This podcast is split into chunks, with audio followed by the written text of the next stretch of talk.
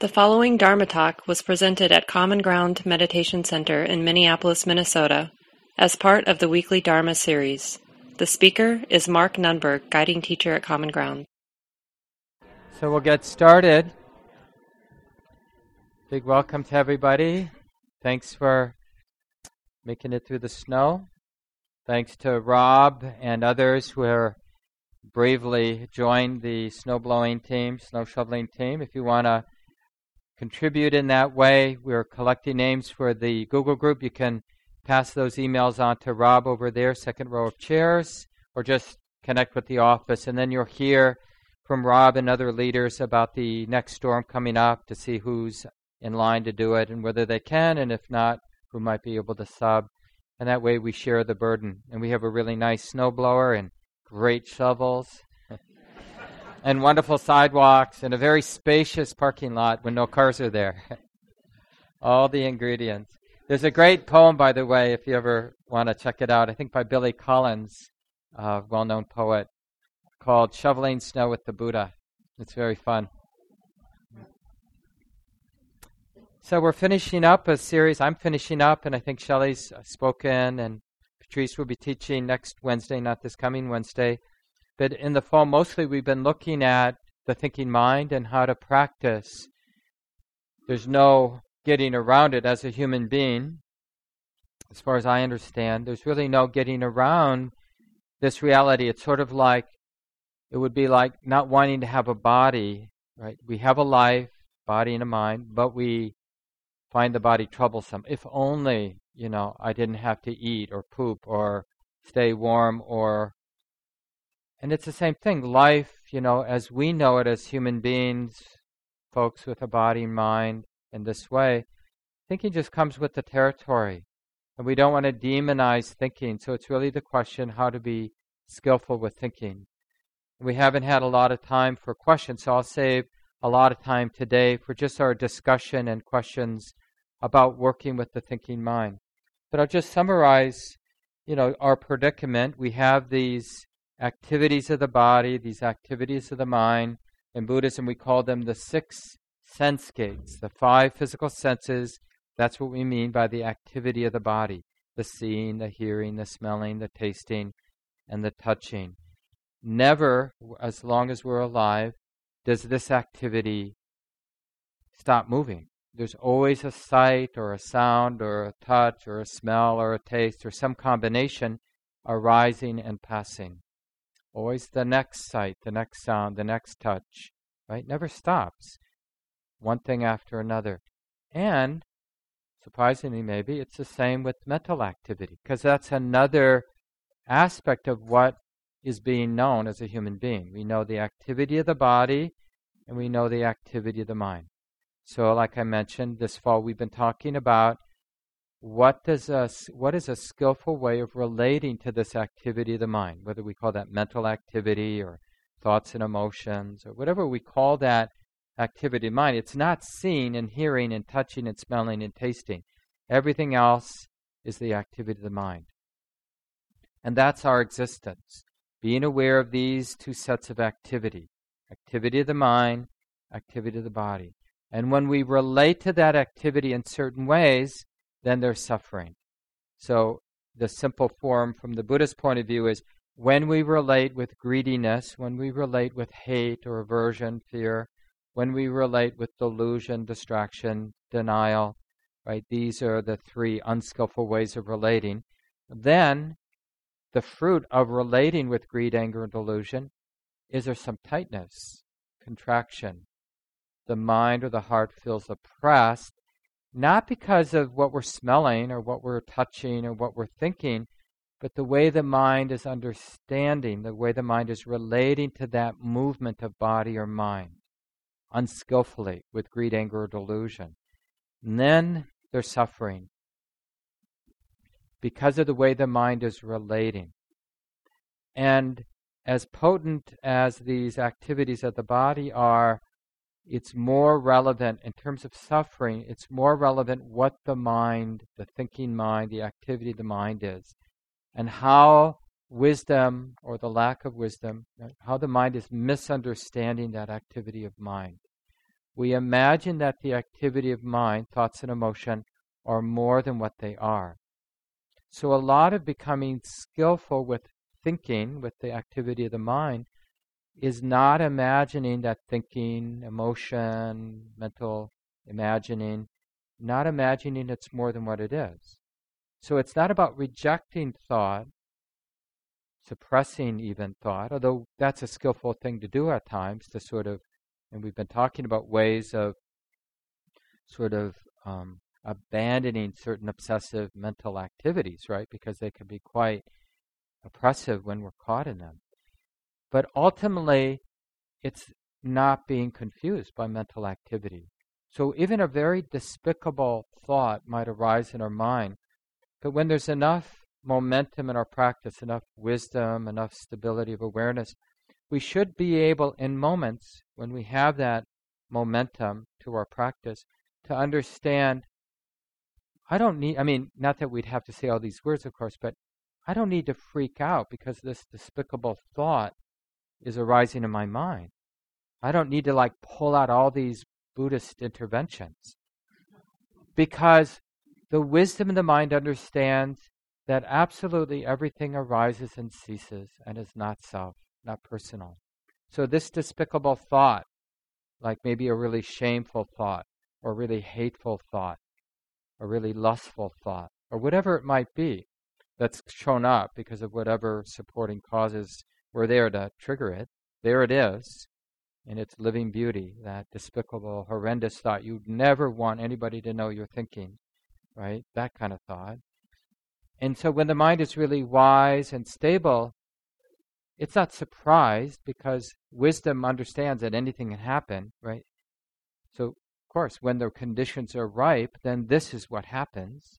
When these supporting conditions are here, then this sort of thought arises in this kind of mind and feels like this and looks like this.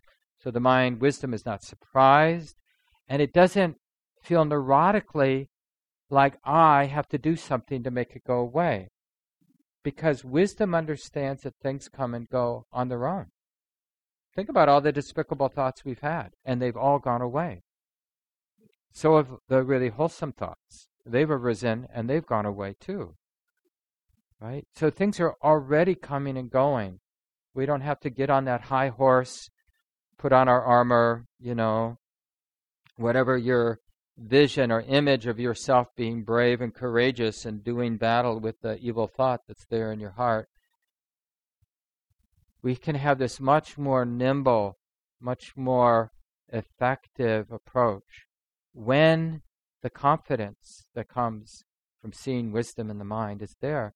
Oh, yeah, honey, this too will pass.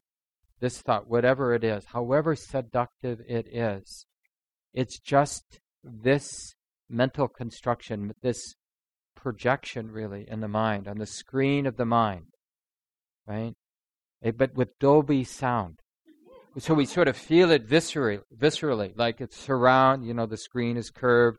So it kind of, you know, and now they've got the sensorama and the, you know, so we're feeling everything. It looks real, but wisdom knows it's just this projection. It's just these sensations. It's just this emotional tone the scent, the sight, the sound. It's just this very compelling experience that has arisen due to causes and conditions and will soon cease.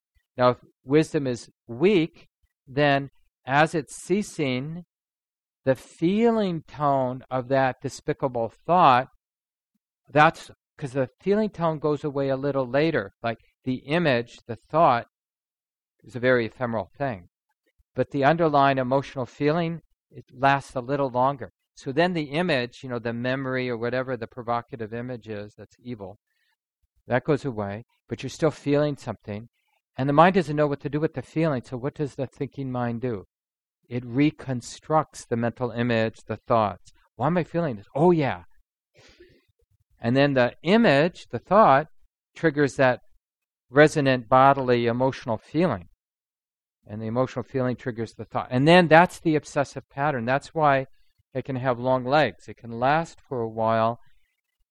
But what wisdom does is it's tracking it. It has enough stability. It's tracking it. It's really seeing that it's not a continuous, like when we're obsessing about something, it's not continuous.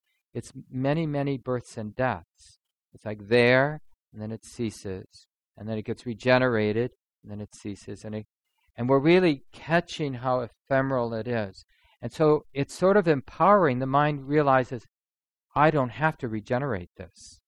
I can just let this obsessive despicable, evil thought, you know, whatever it is, I can just let it cease and be willing to feel what remains when the mental image and the thoughts have ceased, but there's still some visceral reverberation from what I've just been thinking.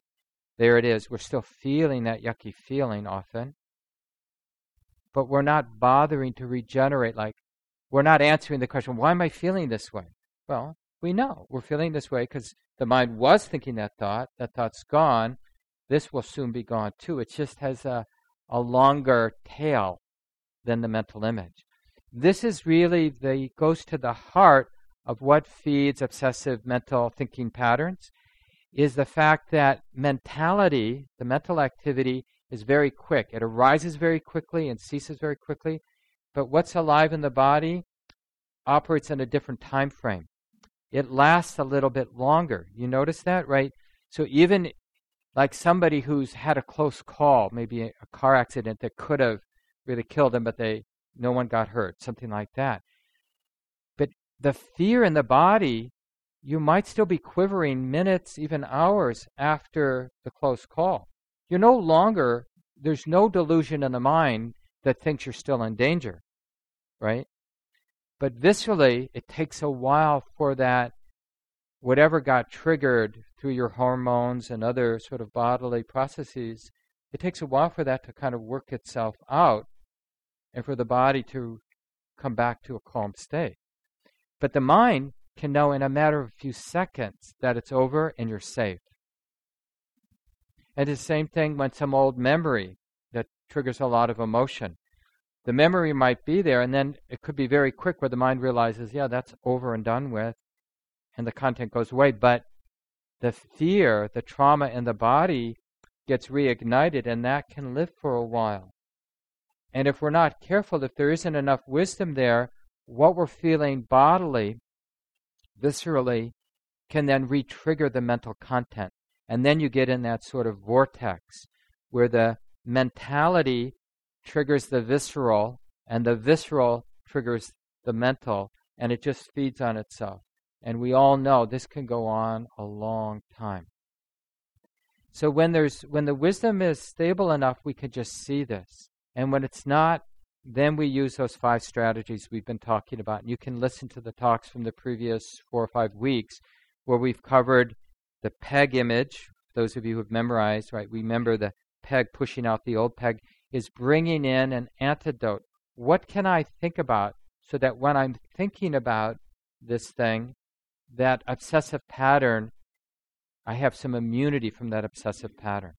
So when we're burning with anger, if I bring kindness to mind, in any way I can bring kindness to mind, it gives the mind immunity because kindness and anger don't exist in the same mind. The second one is that garland of rotting flesh. So when we catch ourselves obsessing, this is a more intense intervention. We say, okay, when I let the mind continue in this way, who do I become? What kind of heart and mind gets cultivated? Is that who I want to become? So we're basically skillfully frightening ourselves. Like, oh yeah, this is how it works. This is how you become, you know, an obsessive, angry old man. Is that who you want to become? No. So then, why would you be feeding that fire if you don't want to be that fire? Stop throwing wood in the fire. Right? And then that, that's how, that's another way to break the cycle of obsessive thinking. If that doesn't work, the third strategy is to just, what can I pay attention to so I won't pay attention to that? So it's a more blunt strategy. And we'll dangle anything in front of us, like, what can I do that I can absorb into so that I'll forget about this other thing. And the image the Buddha uses here for this is just averting your eyes. I'm not going to look at that. You can do anything you want, honey, but you're not looking at that. So we're becoming a little bit more assertive with the mind. You can't look, but you can do anything else you want, but you can't go back there. You can't regurgitate that thought. You can't go back to that image, that memory. Oh, you still go back. So you're still obsessing. So then you pull out the fourth intervention, more intense. Okay, let's sit down. Let's think this thing through. What's going on? What came before that? So it's a tracing back, right? And the image the Buddha uses like, why am I running? Let me stand. Or let me walk. Why am I walking? Let me stand. Why am I standing? Let me sit. Why am I sitting? Let me lie down. So we're tracing back. How did this come to be? What came before? Oh, there was that. And what came before? And we're sort of helping the whole thing, the obsessive pattern, implode by seeing its lawful conditional nature. It's always one thing leading to the next. Often little seeds build and become a big fire, right? A big mess, big entanglement. And then the last is this sort of resistance and suppression. Crush mind with mind in the same way a strong person would pin down a weaker person, hold it down, hold that person down. We crush mind with mind, the Buddha says. So obviously, this is a blunt, invasive strategy. When nothing else works, we know only one thing continuing in the obsessive pattern is not helpful. And so that's where we take our stand. This cannot continue. I don't know anything. I don't if I knew a clever strategy I would have used it, right? It would have been effective. I have nothing left but to say this isn't helpful. This is not going to continue. So that's sort of like wrestling with the mind. So let me leave it here. So we have more like 20 minutes today to hear from people because for however long we have been working skillfully and unskillfully with our thinking mind. And we've learned a thing or two, right? So maybe you've learned to ask a question, so then ask that question, or you've learned to share some experience of what doesn't work or what works, right? And, then when we hear people share, we'll try to just think, well, what, how does that fit with the five strategies the Buddha talks about, right? It'd be nice just to become more fluent with this particular teaching we've been looking at. Anybody want to begin with a question or sharing from your own practice how you've been working with your thinking mind? Yeah, Tom, start us off, and then we'll go back to you. Yeah, Mark, I have a a problem with this fourth strategy uh, about looking into the background of it, mm-hmm. because it has always seemed to me that the teaching here has been, and I'm, I'm looking at like an anger, that the idea was not to try and solve the anger. The idea was just to let it go, and now you're teaching us to look at the anger. Why am I angry? Yeah. That's what it sounds like to me. I just no, no. You're exactly right. If we could let it go, we would have let it go. So remember, you don't get to the fourth strategy. If mindfulness isn't enough, you go to the first strategy, where you actively bring in an antidote that gives the mind some immunity from the obsessive pattern. But you wouldn't do any of the one through five if you could just see it, allow it, allow it to cease on its own, without any trace, without setting up an ongoing seduction and entanglement with that particular obsessive pattern. So these are strategies. So remember, the Buddha taught the way to freedom, but he also taught all kinds of strategies for those of us who are not free, who don't have stable present moment awareness, whose wisdom doesn't have a lot of momentum, how to survive, how not to dig the hole deeper. Right? So, this is a, an important point because the Buddha taught a lot of therapeutic interventions with the mind, as well as pointing to a kind of absolute or complete freedom with the conditions of the moment. And so we're, we're, we're kind of getting this spectrum. And it can be confusing because just tell me what to do. We just want one thing, just be mindful.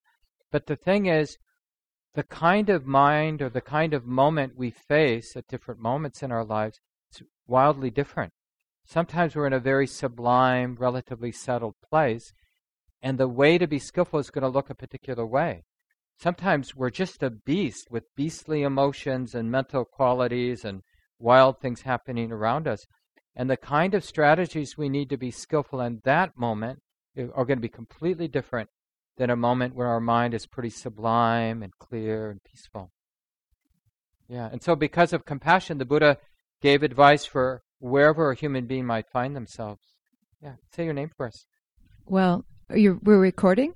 Oh yeah, so you don't. So Mary, not her real name. and that's a good reminder that we do record on Sunday mornings. Yeah. Okay. Um, so, yeah, because I wanted to talk about my boss. um, but right, yeah, let's call her Patty, not her real name. uh, no, but I wanted to talk about me not being free in the last couple weeks, and so uh, concurrent with my joining your community, I got more or less what I thought was my dream job, and um, it has really turned out to be a very stressful. Uh, kind of uh, codependent, weird relationship with my supervisor. And I've become very sensitive, like extremely sensitive to when things are not feeling right with me. And so these five interventions I've been practicing the last couple weeks, uh, trying to, and one through three just have not been working for me at all because I have so much weird fear in my relationship with her. And so uh, I've gone to four and really trying to analyze why, trace back what is triggering me with her and vice versa.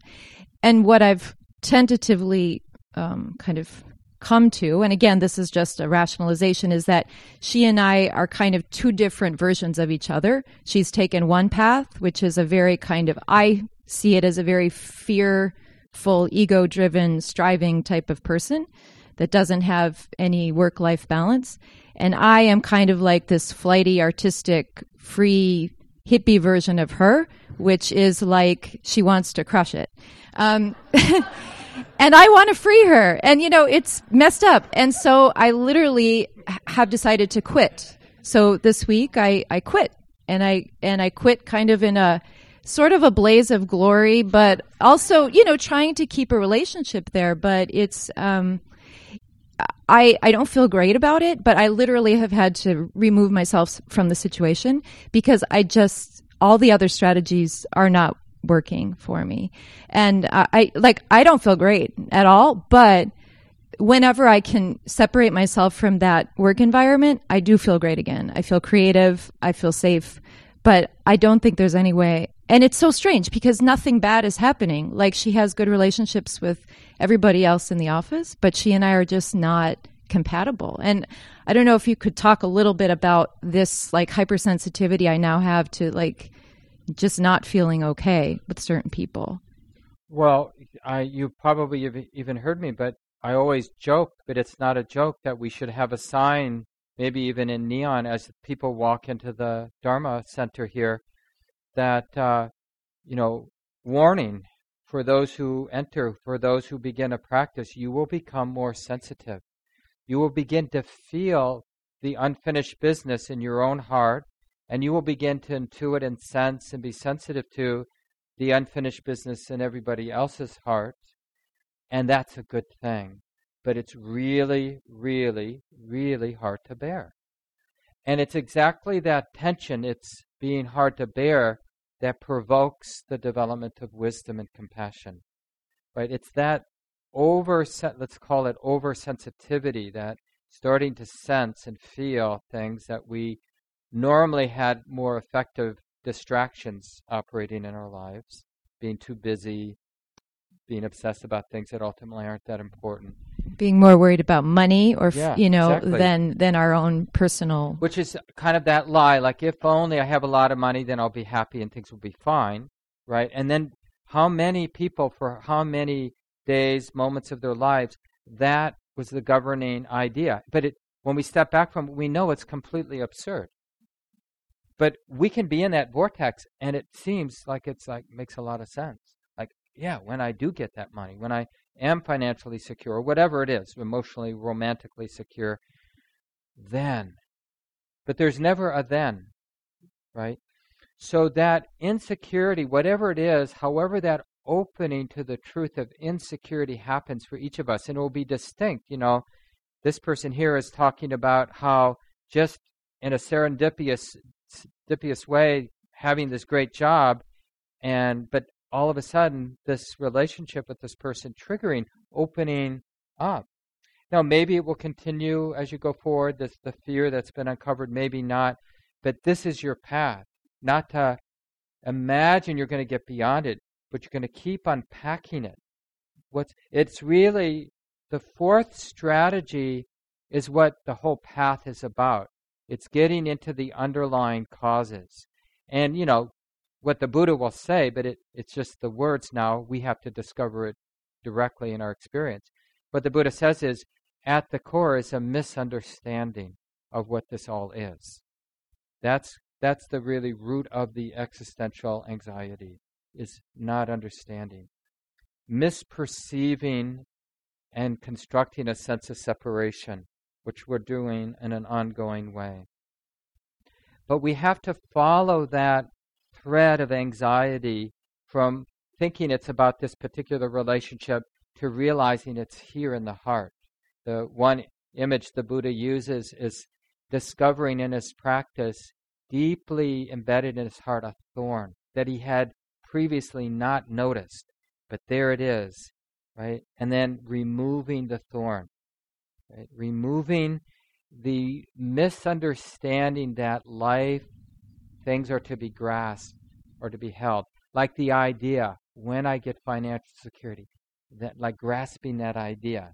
Or when I'm finally independent and I have, you know, I'm independent from the grid, I've got solar panels, I grow my own vegetables, I've learned to become emotionally independent. I don't need any relationships with any people.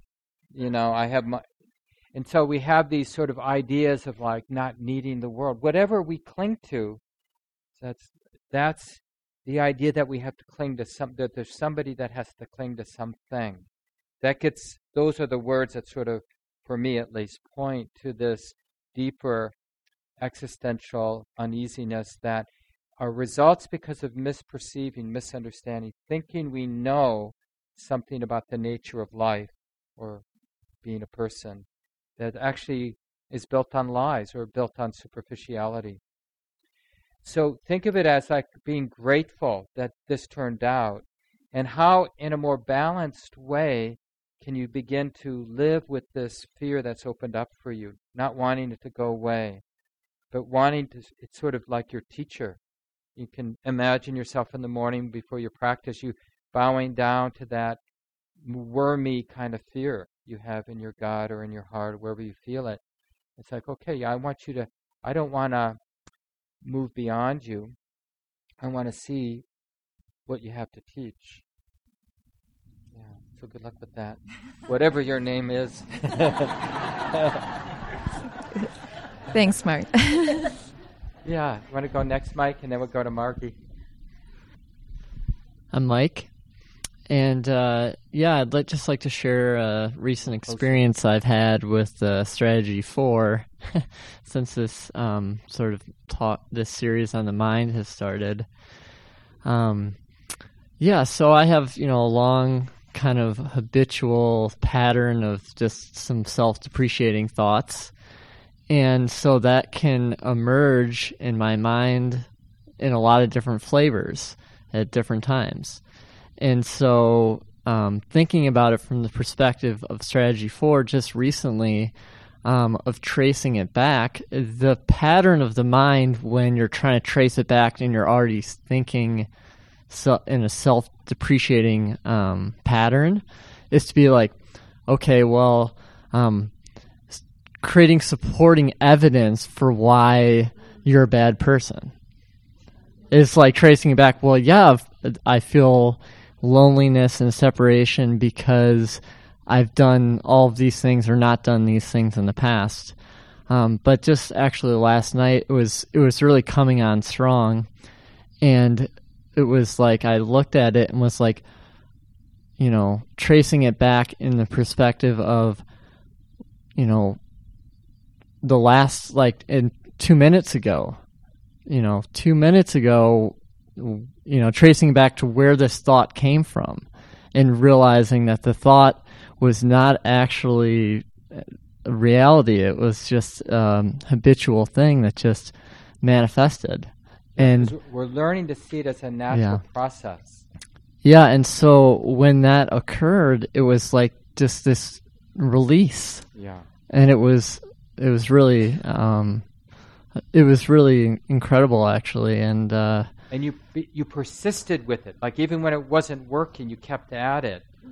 Which Well- allowed that to happen. I mean, Yeah, over the days and weeks. yeah i mean like i said this just happened last night but uh, it actually was significant enough of a realization at the time that it was like there was just nothing left left to chew on really you know it Because done. it isn't about getting to the very beginning. It's about relating to the obsessive pattern as a natural phenomena, as a conditional natural phenomena. So when you start tracing back, again, it's not about getting to the origin story. It's more about relating to the obsessive pattern not as me, but as just something that is a natural process. And that's what breaks the bubble or pops the bubble, is learning to see it as a natural process instead of who I am. Well, mean, and so that maybe brings up another question of I kind of saw it a little bit as like the rotting flesh of being like this pattern of thinking is incredibly unskillful and painful, and it's not something I want to. I probably will pick it up again just through having a distracted mind, but you know, I want to see it for what it is. Yeah, and that's the whole idea. We just integrate these different strategies. So instead of like using them in a linear way that we've been talking about them, they just become part of how wisdom operates in the mind. Just the tools that wisdom has. And it, wisdom will use them nimbly, not in some kind of orderly way, but just like survival. Like, okay, what do I got? I got these tools. Let me, which one should I use now? You know, and yeah, thanks, Mike, for sharing with us. Margie, you want to go next? Okay, here's a something I have never told anybody, and now I'm telling all of you. um, so it, it's, I think it's strate- uh, strategy four. Um, a couple of facts. Growing up, I I come from a large family. There was some chaos, and um, over the years, a lot of us uh, lost bicycles. We just left them outside um, and they disappeared. There, there was no way to know when or how. Sometimes maybe you didn't go to look for it for another week or something, and it was just not there. So that's fact. And then um, when I was in high school, once um, our I was home alone and uh, our house was burglarized, and I, I heard some noises, and I um, came out of my room and basically scared out the burglars out. Of, They all ran out of the house. It was a. I looked out the window and it was a grown man and a couple of like three or four teenagers, and they were of a certain um, group. So now it, it's. I cannot see a person of that group riding a bicycle without the thought coming into my mind that that is a stolen bicycle. It's just this association from these experiences that are put together and I, you know, I, um, I never believed it. I, I, you know, I, I have that thought. It comes automatically, and now I can look at it and go, "Oh, okay, that's a thought that's conditioned by these experiences," and it, it's just absurd. Um, and I, I can sort of, it's, it's getting, you know, it, it doesn't last long. It's more flighty, and I can sort of feel amused by it now at this point but it's just clear to me how how the mind puts things together and you can't help it and it's, yeah. And then think about all of the cultural conditioning through movies and TV and other sort of media products that told a basic different stories about groups of people that we've been programmed with, let alone our life experiences. And the mind is very simplistic on how it draws conclusions based on our limited culturally based experiences, right? And so we have to like illuminate that. Otherwise, we perpetuate so much of the injustice that exists around race, around sex, around you know any number of these uh, kinds of differences in our culture and our society. And and the the key, and you kind of talked about this, Margie, is about like willing to feel because the mind when it's organizing around these sort of biases that have some roots, of course. They don't just come out of nowhere. There's some experience or some kind of cultural conditioning where we get these sort of biased ways or organized ways of viewing, classifying. And there's often a charge there, you know, like there was some fear, as you described in your experience. So when they come back up, when you start noticing it, we have to notice the underlying anxiety. We have to be willing to name that, feel that. Then we start to have some freedom. It's not about getting rid of that cultural conditioning because it's not going to go away. It's really about bringing it into the light of awareness. So we know, like you said, we know what it is and we know what it isn't. Like, oh, that's connected to that very particular experience. And I don't have to generalize from that particular experience. But when it's existing under, under the surface, then it does affect how we are when, you know, wherever we're moving through our society. Those impulses will start feeling it, but we won't really know what's going on. So it's really hard to bring that to the surface, but it's kind of how we take care of ourselves and how we take care of everybody by learning to do that. Yeah, thanks. That's really a powerful sharing. I think we might have time for one more. Steve, maybe? So I just thought about this uh, the last moment, but um, I had obsessive thoughts in the middle of the night for years, and it would keep me up at nights, and I would uh, ruminate, and then I'd build up this visceral feeling of fear, and then uh, would turn into sleeplessness, and sleeplessness would go on for hours and hours, and so back and forth. It was real, real suffering, and um, I came upon uh, some wonderful teaching about the uh, seeing it as as one chasing the other, and so what I began to realize, I'd wake up in the middle of the night, and then boom, fear first and then the thoughts, oh, I'm worried I won't get back to sleep again. And then it went back into, and I was just kept feeding each other and feeding each other. It was so painful. So, about a year ago, I started to see the cycle. And um, it wasn't an easy process to break, it was a long process. But it was in seeing that the feeling was generating the thought. Yeah. And, and I always thought it had to be the other way around that the thought fed the feeling. But no, it came out of itself, and then the thought fed into it. Because the whole basis is this underlying anxiety or uneasiness or fear. That's sort of the root. You know, like in Christian uh, theology, it's like that uh, separation from God when whoever ate the apple, right?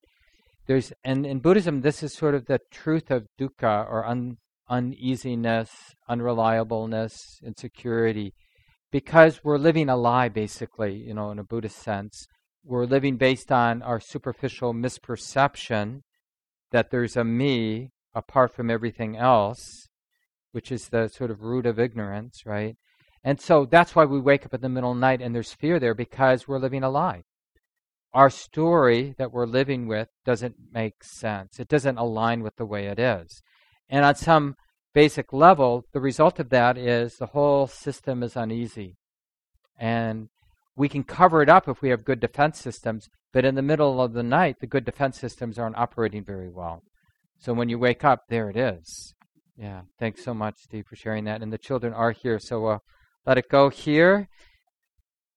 This talk, like all programs at Common Ground, is offered freely in the spirit of generosity. To learn more about Common Ground and its programs, or if you would like to donate, please visit our website www.commongroundmeditation.org. Thank you for listening. To learn how you can support the teachers and Dharma Seed, please visit dharmaseed.org slash donate.